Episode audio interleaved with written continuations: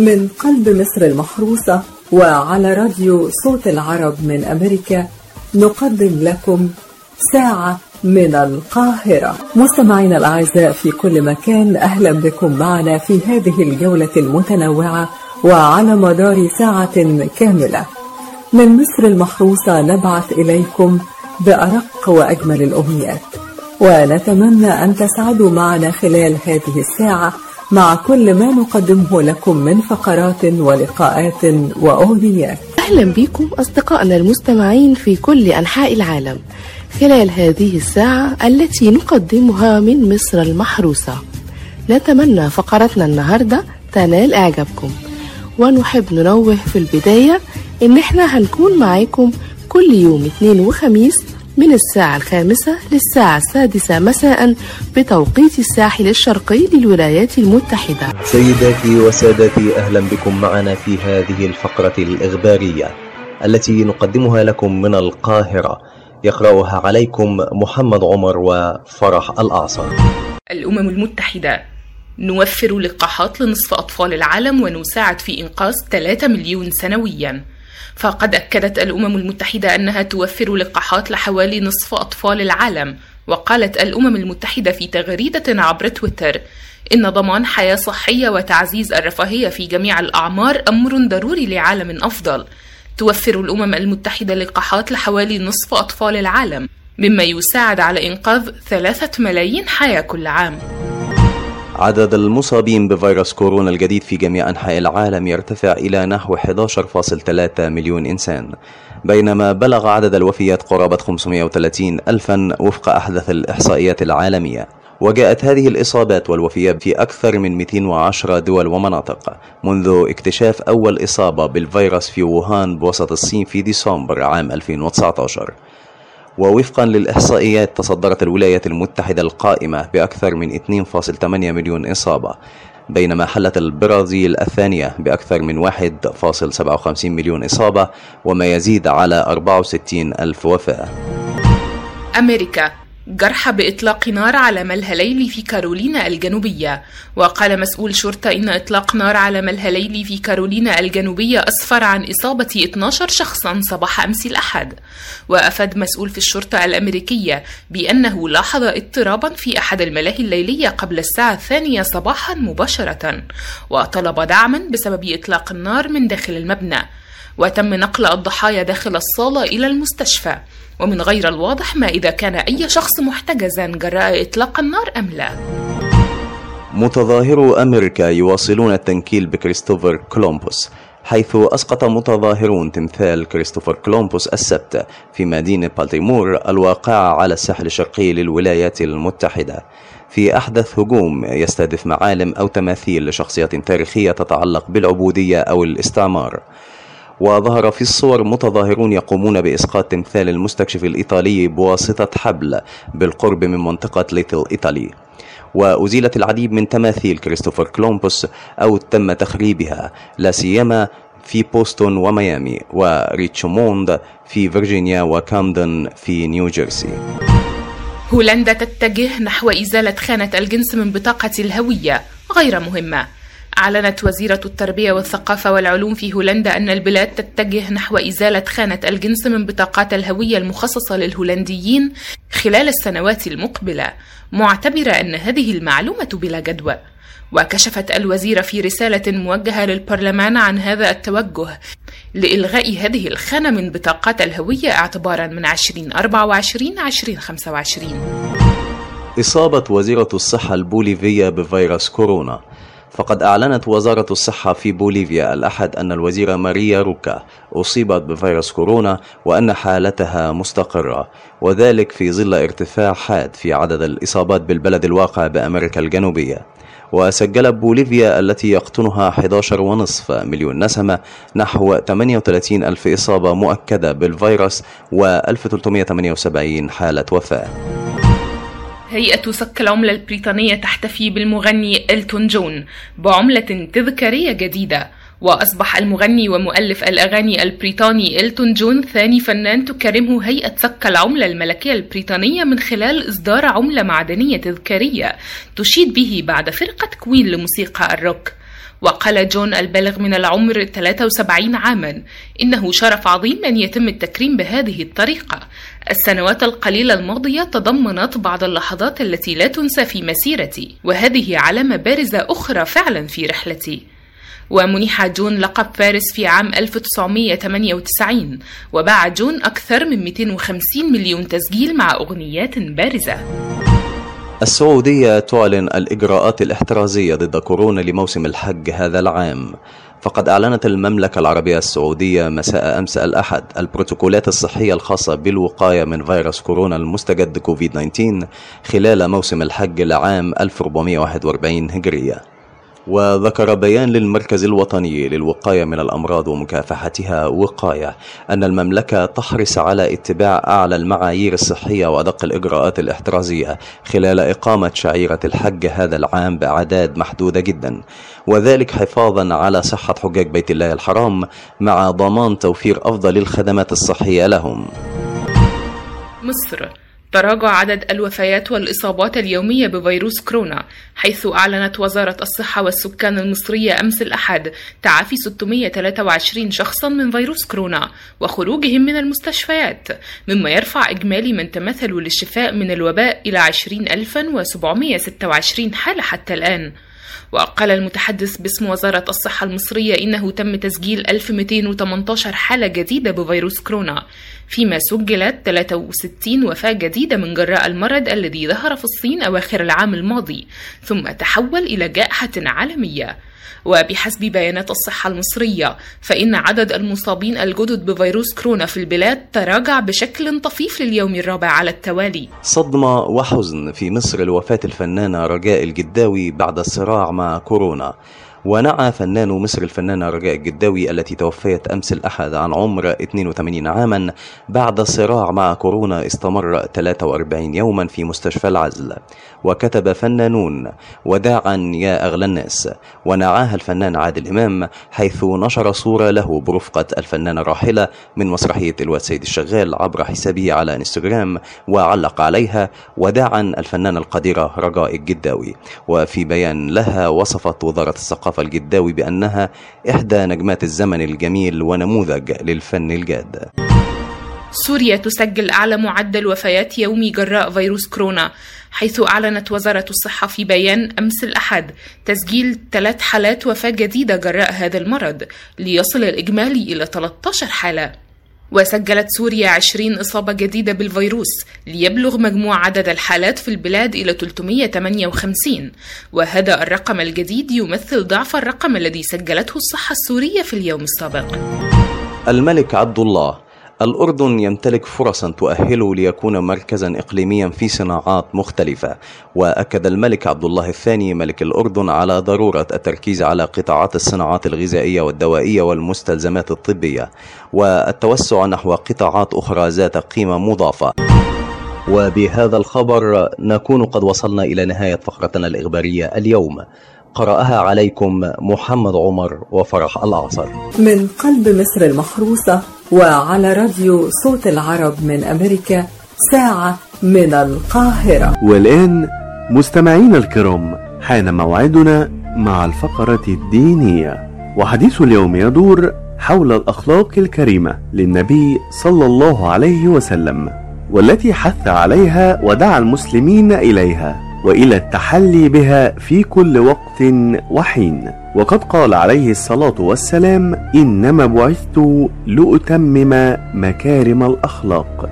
وقد قال أيضا عن نفسه إنما أنا رحمة مهداة. ووصفه رب العزة في كتابه الكريم وقال عنه وإنك لعلى خلق عظيم.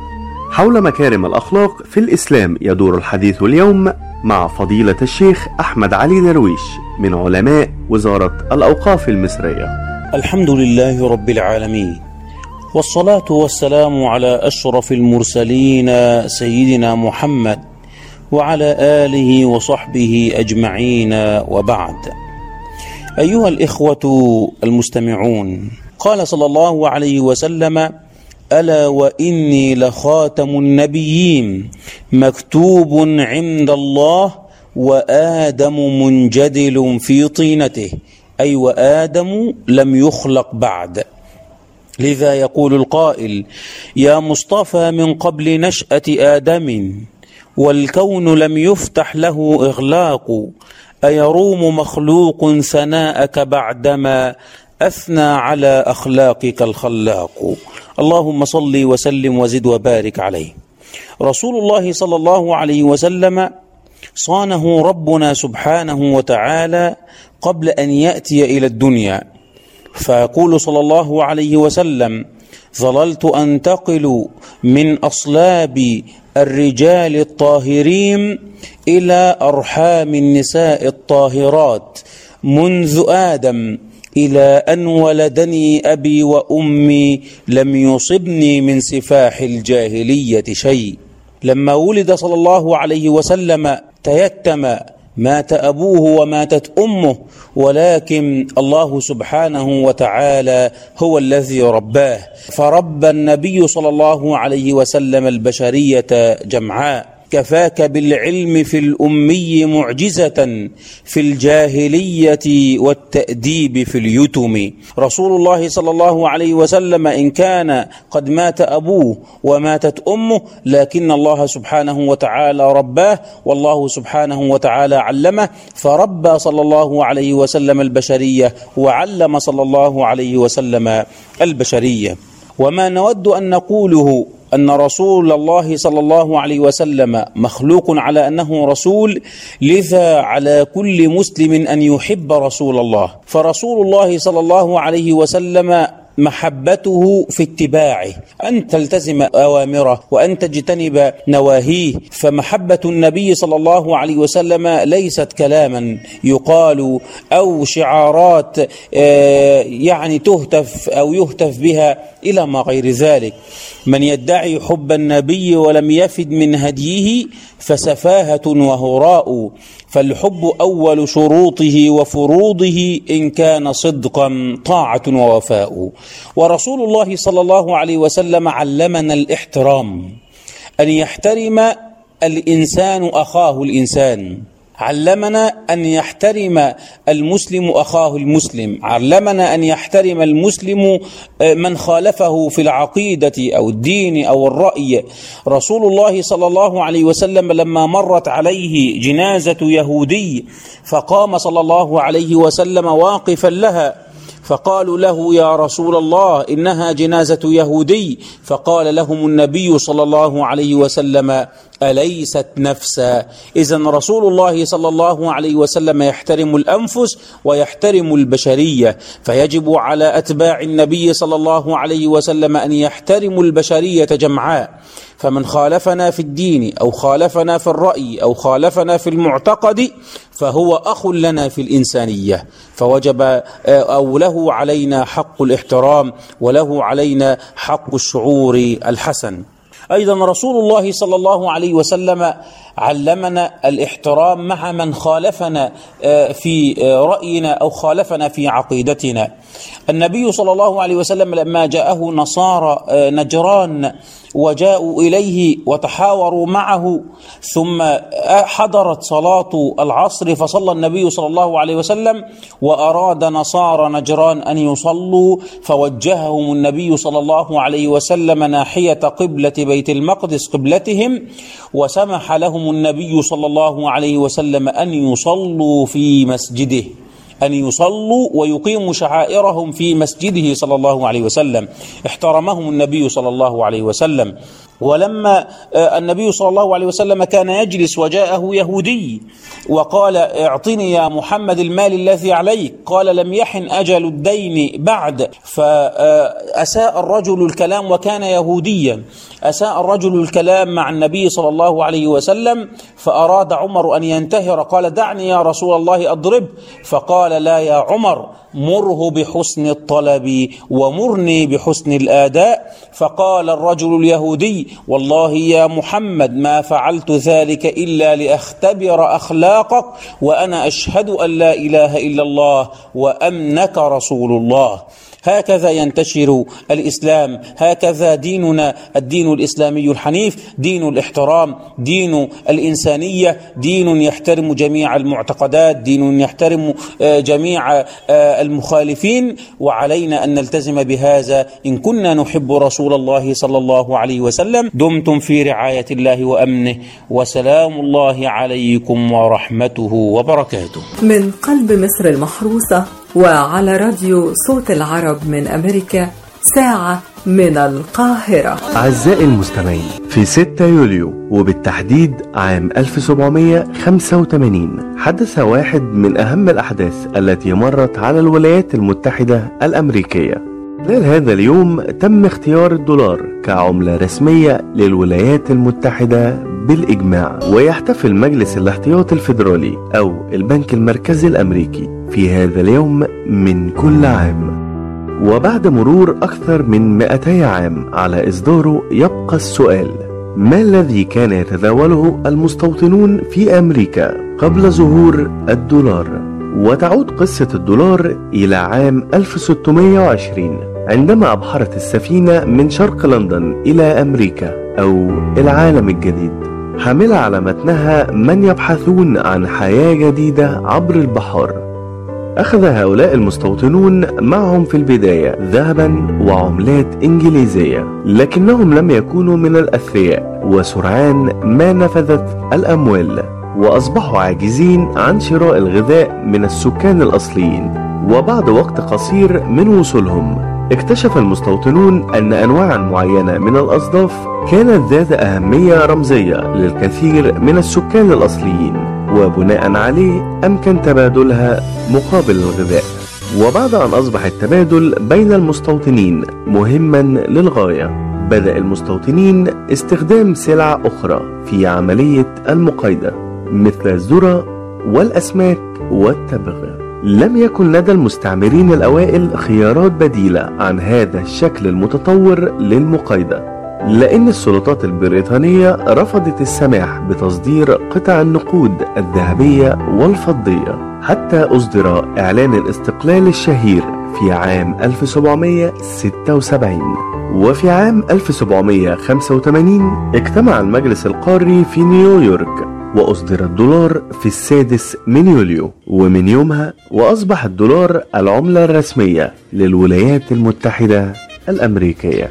وبكده نبقى وصلنا لنهاية فقرتنا النهاردة. شكرا لاستماعكم. كان معكم محمد صبري.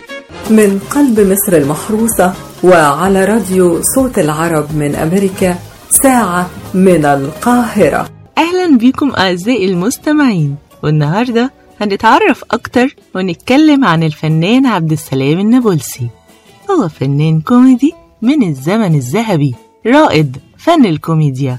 لقب في الوسط الفني بالكونت. هو فلسطيني الأصل. ولد في 23 أغسطس سنة 1899 بمدينة طرابلس بلبنان. عندما بلغ العشرين من عمره أرسله والده إلى القاهرة ليلتحق بالأزهر الشريف فحفظ القرآن الكريم. وبرع في اللغة العربية بالإضافة إلى إتقانه اللغة الفرنسية التي تعلمها في بيروت. وفي عام 1925 عمل النابلسي بالصحافة الفنية والأدبية في أكثر من مجلة ومنها مجلة اللطائف المصورة والصباح. جاءت الفرصة الأولى لعبد السلام النابلسي في السينما على يد السيدة آسيا في فيلم غادة الصحراء. وتوالت الأعمال السينمائية مثل فيلم وغز الضمير في عام 1931 ولم يكتفي بالتمثيل فقط وإنما عمل كمساعد مخرج وخاصة في أفلام يوسف وهبي. ومن أعماله فيلم ليالي الحب وفتى أحلامي وشارع الحب وحكاية حب ويوم من عمري مع العندليب الأسمر عبد الحليم حافظ. ولعب البطولة في فيلم حلاق السيدات مع إسماعيل ياسين وزينات صدقي وفيلم إزاي أنساك مع فريد الأطرش. الفنان عبد السلام النابلسي تقاسم مع الفنان إسماعيل ياسين بطولة العديد من الأفلام مثل الفانوس السحري وإسماعيل ياسين في الجيش وعفريتة هانم وغيرها كتير جدا من أهم وأجمل الأفلام الكوميدية. عاد الفنان عبد السلام النابلسي إلى لبنان عام 1962 وأدار شركة الفنون المتحدة للأفلام وتزوج في الستين من عمره وأفلس في آخر حياته. كان الفنان عبد السلام النابلسي يعاني من مرض القلب وأخفى ذلك عن محيطه كي يحافظ على مسيرته الفنية. وفي 5 يوليو سنة 1968 رحل الفنان الكبير عن دنيانا إثر أزمة قلبية حادة. رحم الله الفنان العظيم عبد السلام النابلسي الذي أثرى الحياة الفنية بالأعمال الكوميدية الخالدة. فقرتنا النهاردة انتهت. أتمنى تكون نالت إعجابكم. دمتم بخير وصحة. كانت معاكم دعاء حسن من أسرة فريق ساعة من القاهرة. من قلب مصر المحروسة وعلى راديو صوت العرب من أمريكا ساعة من القاهرة. لا يأس مع الحياة ولا حياة مع اليأس. وعلى الإنسان دائما أن يسعى وأن يحاول وأن يكرر المحاولة ولا يستسلم أبدا للصعوبات. ومهما قابلنا من ظروف صعبة لازم نتغلب عليها ونتأقلم معاها وزي ما العالم كله بيواجه فيروس كورونا كوباء قاتل وبيحاول يتعايش معاه ويتأقلم مع كل مشاكله. إحنا كمان لازم نتعايش مع مشاكلنا ونتأقلم معاها ونحاول نحلها بكل الطرق والأساليب. هنستمع دلوقتي إلى الدكتورة هاجر مرعي. خبير العلاقات الأسرية واستشاري الصحة النفسية واللي هتعرفنا إزاي ممكن نتأقلم مع كل الظروف المحيطة بينا ويكون عندنا مرونة في التعامل علشان نقدر نتغلب على أي مشكلة. مساء الخير أعزائي المستمعين والحديث النهاردة عن موضوع المرونة والتأقلم. بمعنى أدق إحنا محتاجين بقدر الإمكان في الفترة الحالية إن إحنا نتسم بالصفتين دول. يكون عندنا سرعة تأقلم مع الأحداث علشان نحافظ على صحتنا النفسية بقدر الإمكان. والحاجة التانية كمان إن إحنا نتسم بالمرونة. ومقصود بالمرونة هنا شقين. الشق الأول المرونة مع نفسنا. نحط لنفسنا في كل حاجة بلان بي بمعنى أدق إن كل شيء هيكون له بديل هيكون مريح. بدائل في الوقت بدائل في استثمار الوقت بدائل في تنظيم اليوم بدائل في ترتيب الأولويات.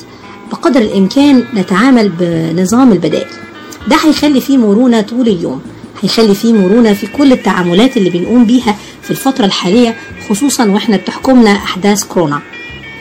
الحاجة التانية كمان إن يكون عندنا مرونة انفعالية. يعني انفعالاتنا تجاه المواقف أو تجاه الآخرين لازم تتسم بالمرونة شوية. الحاجات اللي يمكن كنا بندقق عليها شوية أو بنحس إن هي مرهقة بالنسبة لنا نحاول بقدر الإمكان نشوف لها حلول. ونشوف ممكن يكون الآخر بيتعامل بيها بقاصد ولا مش قاصد. لو هو قاصد لازم يكون عندنا تحليل للموقف ولو هو مش قاصد لازم يكون عندنا مبرر علشان نحاول نطلع من الأزمة وإحنا في صحة نفسية جيدة. المهم كمان هو التأقلم. فكرة التأقلم مش كل الناس بتتعود على التأقلم والتغيير مباشرة خاصة لو كانوا عايشين على نظام مستمر فترة طويلة. ولكن مع الأحداث الحالية إحنا محتاجين دفع للأمام محتاجين نحس بالسعادة شوية. محتاجين نحس إن إحنا ممكن نتعايش مع كل الظروف وإحنا مضغوطين في بعض الأمور لكن نقدر نحلها بعد كده. طبيعي جدا نعترف بوجود بعض الدربكة اللي موجودة في الحياة لكن ده مش معناه إنها هتستمر ولا معناه إن إحنا ضعاف في التعامل معاها. خلينا نقول إن الفترة دي علشان نوصل لمرحلة التأقلم محتاجين شوية خطوات منها مثلا إعادة ترتيب الأوراق. نرتب أوراقنا من أول وجديد سواء كان في العلاقات أو في الأوقات أو حتى في العمل أو حتى كمان في الهوايات المؤجلة أو حتى في الحاجات اللي كنا محتاجين نتعلمها وبقالنا فترة ما فكرناش فيها. إعادة ترتيب الأوراق بيزود شوية ثقتنا في نفسنا وقدرتنا على الأمور من الأزمات بشكل صحي شوية. الحاجة التانية إن إحنا يكون عندنا فضول فضول لمعرفة المراحل اللي جاية هنعمل فيها إيه؟ هنتعامل فيها إزاي؟ مفيش مانع أبدا إن إحنا نحط خطة طويلة المدى وإحنا بنفكر في اللي جاي على إن إحنا ممكن نستمر كده فترة طويلة. التركيز على إعادة بناء العلاقات. يمكن شوية زحمة الحياة والأحداث والعمل كانت بتخلي الوقت اللي بنقضيه مع أسرتنا قليل شوية. لكن دلوقتي إحنا عندنا فرصة عظيمة. في ناس فعلا استثمرتها وفي ناس لسه بتفكر فيها. طب يعني أعمل إيه؟ أتعامل إزاي؟ ما إحنا موجودين مع بعض في البيت. إعادة الاكتشاف لو أنت عندك مراهقين فأنت لازم تستثمر وقت طويل جدا في الحوار معاهم والمناقشة والبحث في قضاياهم المؤجلة اللي ما كانوش حابين يتكلموا فيها أو حتى مش لاقيين وقت يتكلموا فيها. ولو انت عندك أطفال فاحنا عندنا فرصة كبيرة جدا إن إحنا ننمي ذكاءاتهم المتعددة. اللي عنده ذكاء منطقي اللي عنده ذكاء لغوي اللي عنده ذكاء حركي فكرة التواصل الاجتماعي من خلال الإنترنت ممكن تكون فرصة كمان لبناء علاقات مع الناس اللي عايشين في بلد تانية من أهلنا وما كناش عارفين نتواصل معاهم برضو لزحمة الحياة وعلشان الوقت ضيق. في كل الأحوال إحنا فعلا محتاجين للتأقلم والمرونة. وأخيرا كمان لازم نبص على علاقتنا الزوجية. يا ترى هي محتاجة إيه؟ بلاش الفترة دي ندي وعود على حاجات مش هنقدر نعملها. وبلاش الفترة دي نقعد نربط ما بين الماضي والحاضر. خلينا نسامح ونتعامل مع اللي جاي. وبلاش الفترة دي نبص للأحداث على إن كل ده نتاج اختيارات ممكن تكون خاطئة. كل مشكلة زوجية في العالم ليها حل. الفكرة بس إن كل طرف يبص للتاني على إنه شريكه اللي ممكن يكون مختلف عنه في شوية حاجات لكن متفق معاه في حاجات تانية نقدر ننميها. في كل الأحوال المرونة والتأقلم هما المرحلة الجاية. وهم جوهرة المرحلة الجاية علشان نقدر نطلع من اللي إحنا فيه وإحنا في صحة نفسية جيدة واستقرار أسري جيد وعلاقات جيدة. أتمنى للجميع السعادة واقتنصوا الفرص وعيشوا اللحظة وتأقلموا مع كل ما هو جديد وتحولوا إلى ناس مشرقين ومطمئنين لأن إحنا كلنا عندنا كلنا نفس الإمكانيات المهم نستخدمها. وأتمنى للجميع السعادة وإن شاء الله ألتقي مع حضراتكم قريبا مرة أخرى. دكتورة هاجر مرعي خبير علاقات أسرية واستشاري صحة نفسية. تحياتي من قلب مصر المحروسة وعلى راديو صوت العرب من أمريكا ساعة من القاهرة. يا مساء السعادة أعزائي المستمعين أهلا بكم من جديد في فقرة حكايات. حكايتنا النهاردة عن رائد المسرح الغنائي العربي أبو خليل القباني.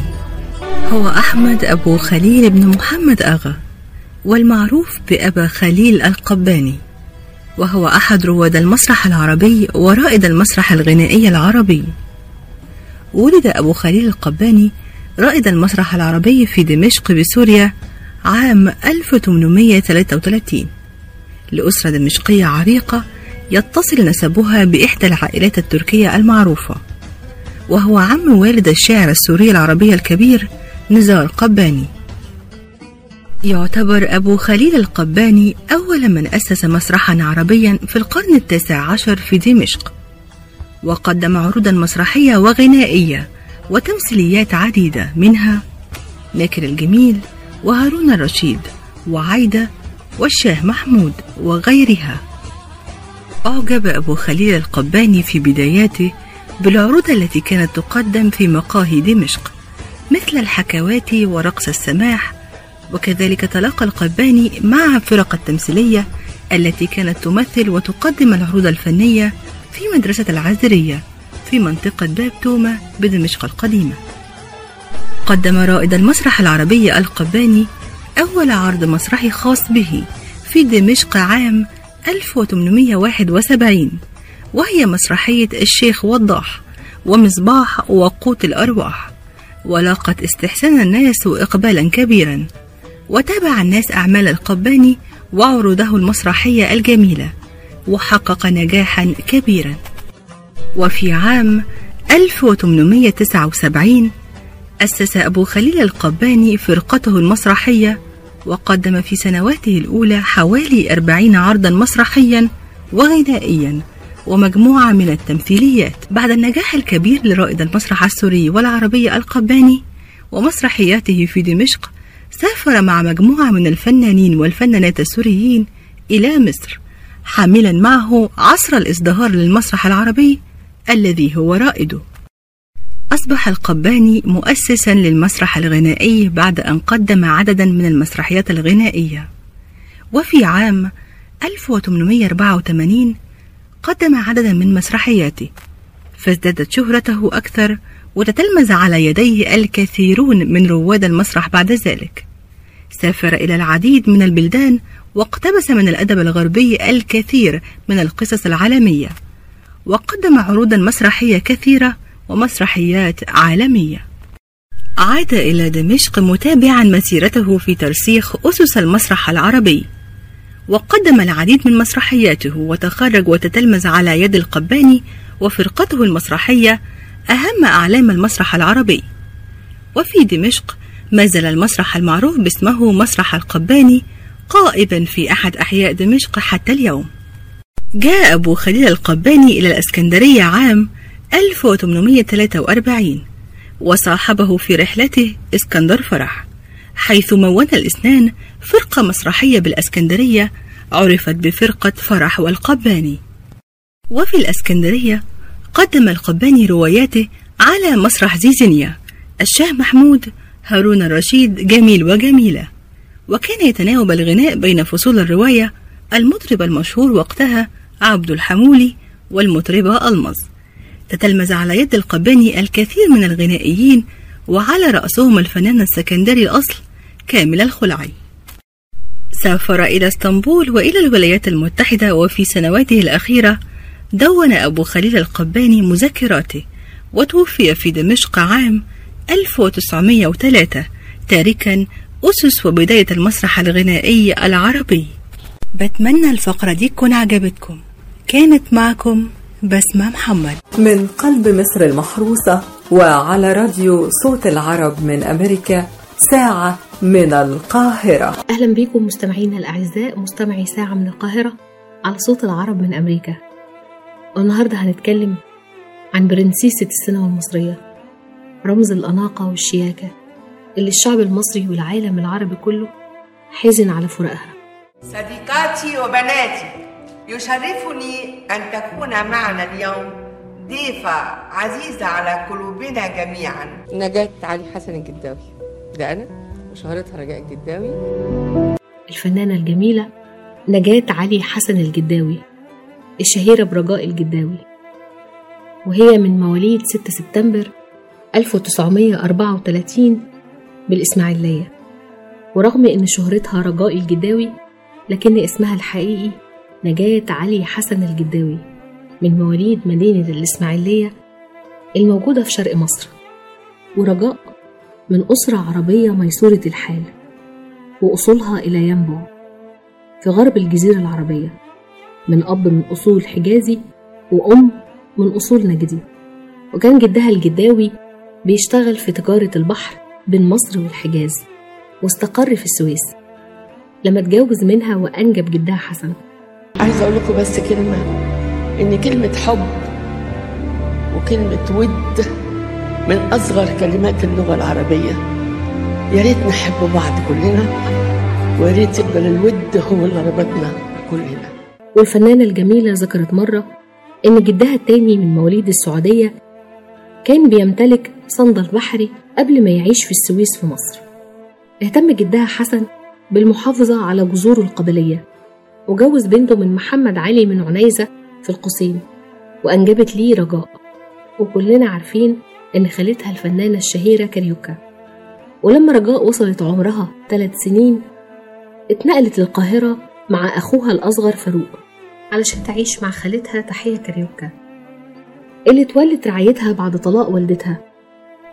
والفنانة الجميلة رجاء الجداوي قالت إن إحنا كنا خمس أشقاء وقررت خالتي تحية إنها تاخدني أنا وكان عمري وقتها ثلاث سنين وأخويا الأصغر فاروق علشان تتولى رعايتنا واتنقلنا من الإسماعيلية للقاهرة ودخلتنا مدارس فرنسية داخلية وكانت أكتر من أم لينا وأنا بدين لها بحياتي وفضلت معاها لغاية ما كملت 14 سنة وتعلمت الفرنسية والإيطالية والإنجليزية في سن صغير واشتغلت في قسم الترجمة في شركة من الشركات الإعلانية. وبعد كده تم اختياري عارضة أزياء لما فزت في مسابقة ملكة جمال القطر المصري سنة 1958 وفي نفس الوقت اتجهت للفن. وفي سنة 1970 اتجوزت من حارس مرمى النادي الإسماعيلي ومنتخب مصر الأسبق حسن مختار وأنجبت منه بنتها الوحيدة أميرة. أما عن مسيرتها المهنية فازت بجائزة ملكة جمال القطر المصري في سنة 1958 وبعدها اشتغلت عارضة أزياء وفي نفس الوقت اشتغلت في مجال الفن. ده غير إن لها تجربة تلفزيونية من خلال إسألوا رجاء مع الإعلامي عمرو أديب. ومن أشهر أفلامها عصابة حمادة وتوتو تجار السموم أيام في الحلال ترويض الرجل يوميات امرأة عصرية أزواج طائشون ليتني ما عرفت الحب. لا تبكي يا حبيب العمر. حدوتة مصرية أيام الحب بابا عايز كده كرامة زوجتي معسكر البنات القاهرة في الليل. هاتولي راجل غش الزوجية شيكامارا التجربة الدنماركية. فيلم ثقافي ليه خلتني أحبك. دعاء الكروان أنا مش معاهم. بوبوس بدون رقابة وغيرها من الأفلام الجميلة اللي أمتعتنا بيها. ومن المسلسلات ابن النظام أهلا أهلا بالسكان عائلة الحاج متولي ابن الأرندلي بشرى سرة أزمة سكر ما تخافوش هانم بنت باشا سبع شارع السعادة حق مشروع للعدالة وجوه كثيرة الرجل الآخر السندريلا تامر وشوقية وغيرها من المسلسلات الجميلة اللي أمتعتنا بيها بطريقة أدائها ورقيها وجمالها وشيكتها. ومن المسرحيات الثعلب فات الواد سيد الشغال الزعيم من فات قديمه أكابر أكابر الثعلب في الملعب آخر كرم. وقدمت كمان فوازير المناسبات سنة 1988 وفنانتنا الجميلة كانت بتتمتع بشعبية كبيرة جدا عند الكبار والصغيرين. ويوم 24 مايو سنة 2020 أعلنت عن إصابتها بمرض كوفيد 19 الشهير بفيروس كورونا. وده بعد تصوير الحلقات الأخيرة من مسلسل لعبة نسيان اللي شاركت فيه في رمضان السنة دي واتنقلت بعدها لمستشفى أبو خليفة وهي إحدى مستشفيات العزل في الإسماعيلية. ويقال إنها لقطت العدوى أثناء تقديم واجب العزاء في إحدى الشخصيات الشهيرة. واستمرت تناضل المرض 43 يوم في مستشفى العزل لغاية ما صحينا كلنا على خبر وفاتها اللي أحزن الوسط الفني والشارع العربي والشارع المصري بصفة خاصة. وتوفيت برنسيسة السينما المصرية عن عمر 86 سنة. والخبر أعلنته بنتها أميرة مختار على صفحتها على الفيسبوك. رحم الله فنانتنا الجميلة كده يبقى وصلنا لنهاية تقريرنا. نشوفكم بخير الحلقة الجاية. دمتم بكل صحة وعافية. شيرين سليمان. وفي نهاية الحلقة شكرا لكم مستمعينا الأعزاء. نرجو أن نكون قد أسعدناكم خلال هذه الساعة. انتظرونا في الحلقة القادمة بإذن الله وموضوعات جديدة دائما. ولكم تحيات أسرة فريق ساعة من القاهرة على راديو صوت العرب من أمريكا. شارك في هذه الحلقة من أسرة البرنامج محمد عمر فرح الأعصر دعاء حسن بسمة محمد شيرين سليمان ولكم مني خالص تحياتي محمد صبري. مستمعينا الأعزاء وبكده نكون وصلنا بيكم إلى نهاية فقرتنا ورحلتنا النهاردة وعلى أمل أن يتجدد اللقاء معكم في حلقة قادمة ورحلة جديدة بإذن الله. ومن هنا من قلب القاهرة نرسل لكم بأرق أمنياتنا الطيبة بقضاء أجمل الأوقات. وهذه أرق تحياتي. كان معكم من القاهرة مجدي فكري.